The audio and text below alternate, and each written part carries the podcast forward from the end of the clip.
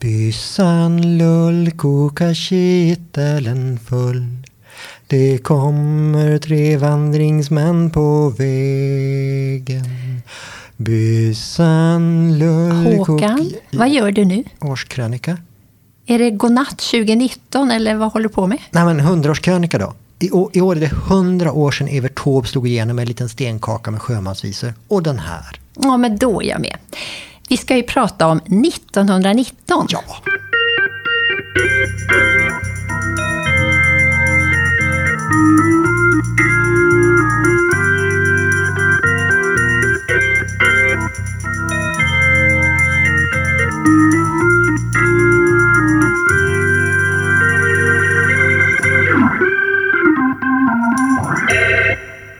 Välkomna då till Göteborgs stadsmuseums podd En kvart om staden.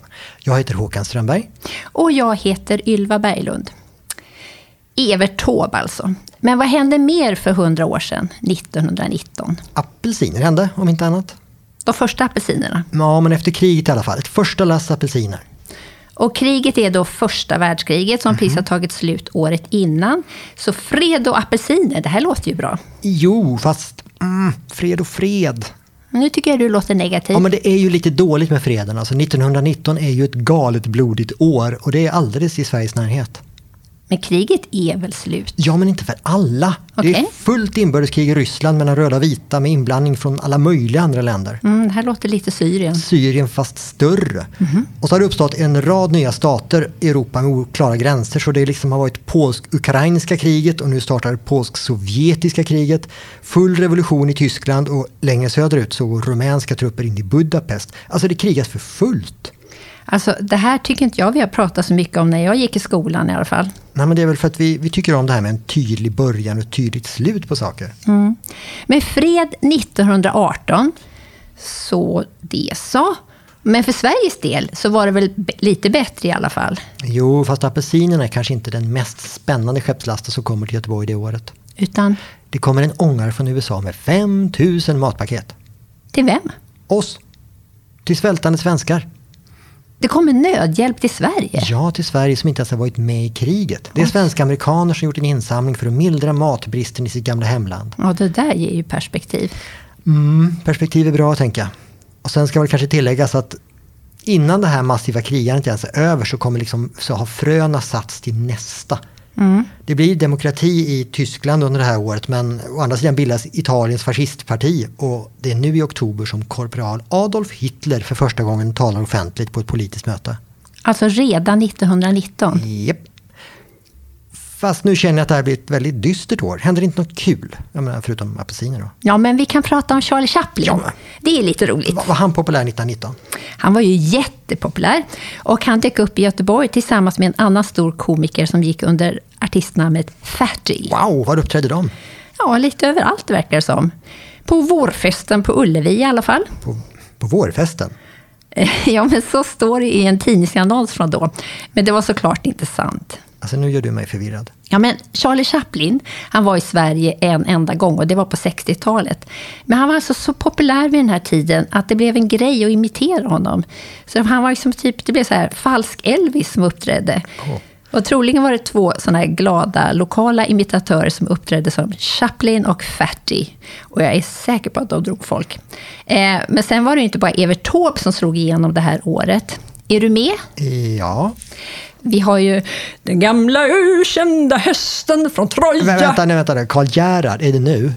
Ja, han är ju uppe i Stockholm, men 1919 så skriver han sin första professionella revy och debuterar som kuplettsångare. Alltså nu blir det här lite jobbigt. Varför? Jag menar, jag har ju så svårt att få ihop de här i tid. Charlie Chaplin han är ju svartvit, det syns ju. Han är ju 20-tal. Karl Gerhard är andra världskriget, 40-tal. Evert Taube han sjunger på Gröna Lund på 70-talet. De kan ju liksom inte vara samtida. Ja, men vill du veta något?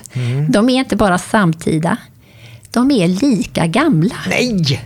Jo, alltså Charlie Chaplin, han är ett år äldre än Evert Taube, som är ett år äldre än Karl Gerhard. omöjligt. Ja, men de hade kunnat gå i samma förskolegrupp. Ja, ja, ja. Men ibland är det bäst att bara acceptera saker, Håkan. Men vi kan hänga kvar lite vid Charlie. Han sågs ju främst på bio och det här är ju någonting som folk gick på vid den här tiden. Som inte bara var underhållning, eller hur? Precis. Vi rör oss ju i en tid långt före smartphone, dator, TV, radio. Röksignaler? Före... Nej, men före det mesta andra faktiskt. Och när det gäller nyheter så är det ju bio som gäller. Eh, folk gick ju på bio för att se Charlie Chaplin trilla ut genom ett fönster, men också för att se journalfilmer. Mm. Det fungerar lite som en veckotidning eller kvällstidning. Så det var veckans händelser, kungabesök, tekniska nyheter, skvaller, Hämt i världen. Mm. Så det fanns 17 biografer i Göteborg 1919. Som visar journalfilmer och Charlie Chaplin. Mm. Och så annat såklart. Oh. De kunde till exempel gå och se Herr Arnes penningar. Selma Lagerlöf.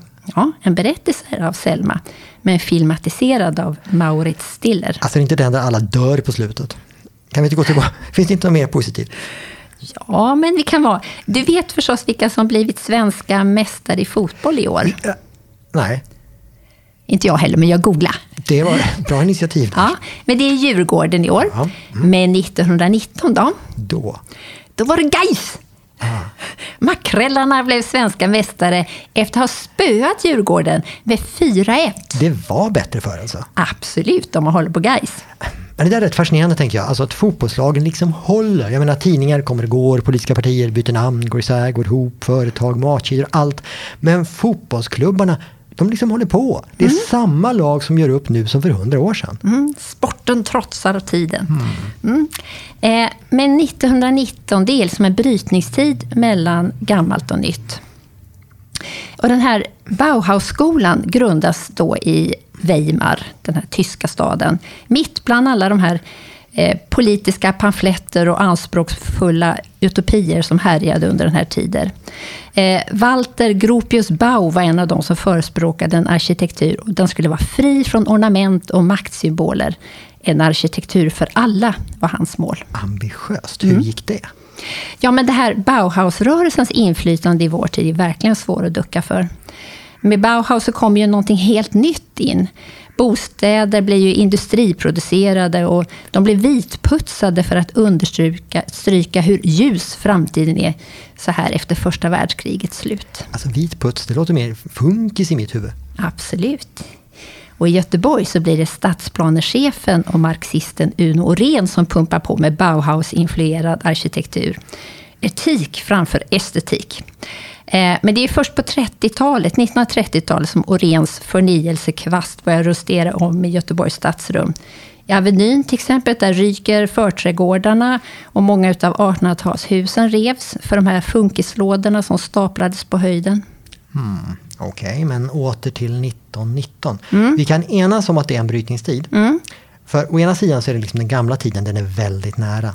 Det är det här året som legostadgan för tjänstefolk förändras då är det inte längre, nu är det inte längre straffbart att lämna sin tjänst under kontraktstiden. Menar du att det var olagligt att säga upp sig? Om du var tjänstefolk, ja. Men jag antar att det inte fanns någon lag som hindrade husbonde från att säga upp tjänstefolk på stående fot. Mm. Å andra sidan, det är det här året som det beslutas om åtta timmars arbetsdag. Är 40 timmars veckan så gammal? Nej, nej, nej. 48 timmars veckan. Va?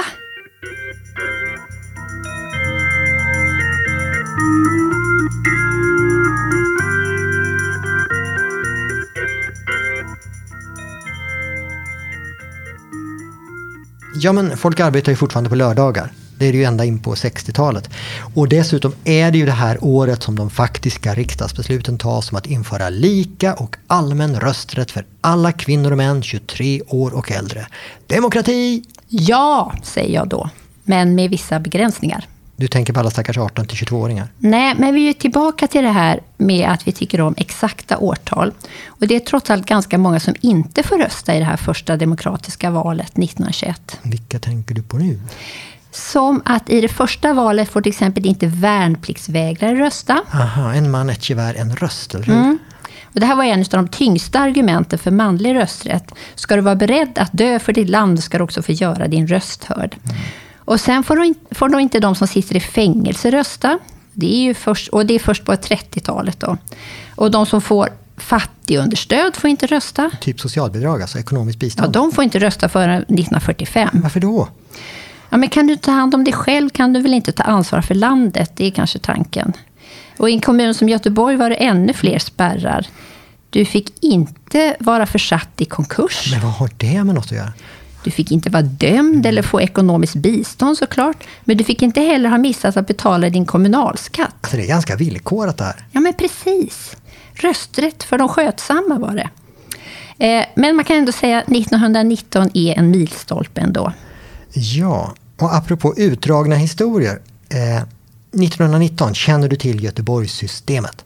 Nej, men det låter bra. Du kanske känner till det i en liten annan sammansättning som Systembolaget.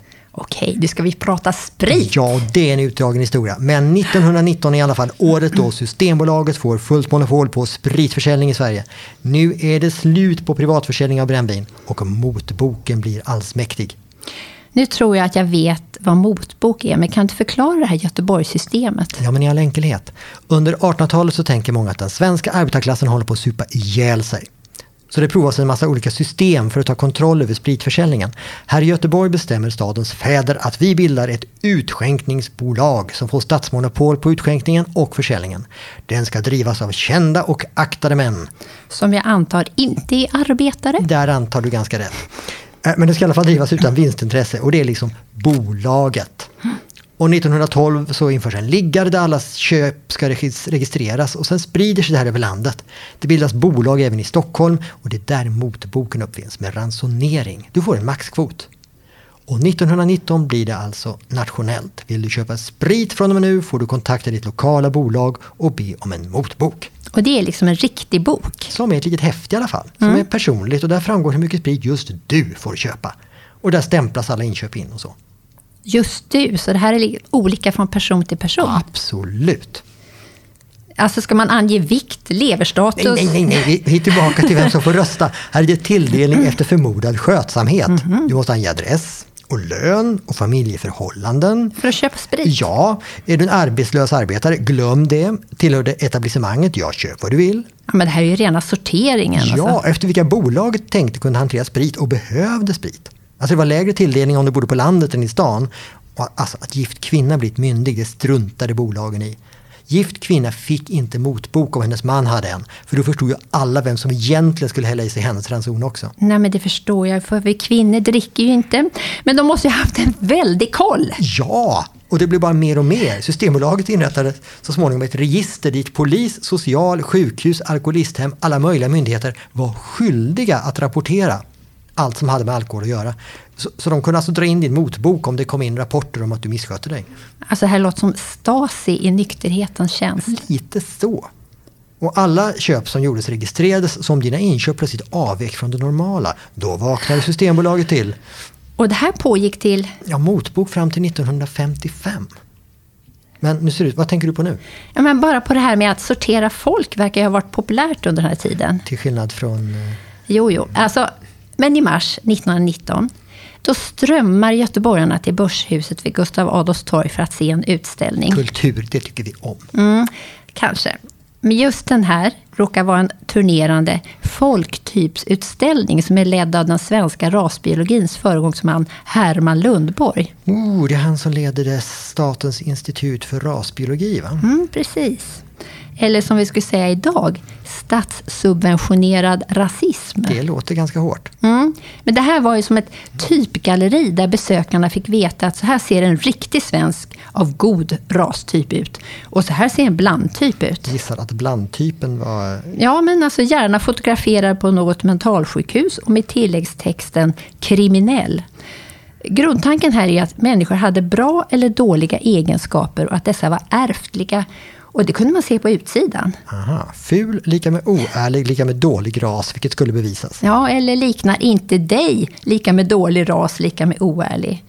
Kanske påminner om vissa tongångar i vår tid. Och då var det populärt hos lite fler, har jag för mig. Absolut. Den här utställningen stöddes av många kändisar. Vi har Ellen Key, vi har Werner från Heidenstam och göteborgarna de strömmade till. Den här utställningen det bidrog till att Sverige skulle få sitt rasbiologiska institut några år senare. Här blir jag lite sådär Chaplin Taube igen.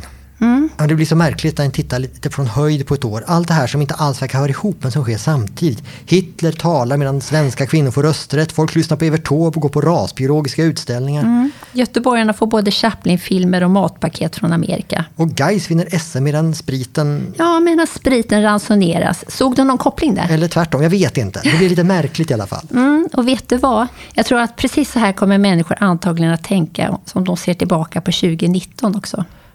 Ja, det är en tanke så god som någon. Mm. Och med den tycker jag att vi kan avsluta den här krönikan. Ja, men då gör vi så. Mm. Tack för i år och gott nytt år. Mm, och tack alla ni som har lyssnat.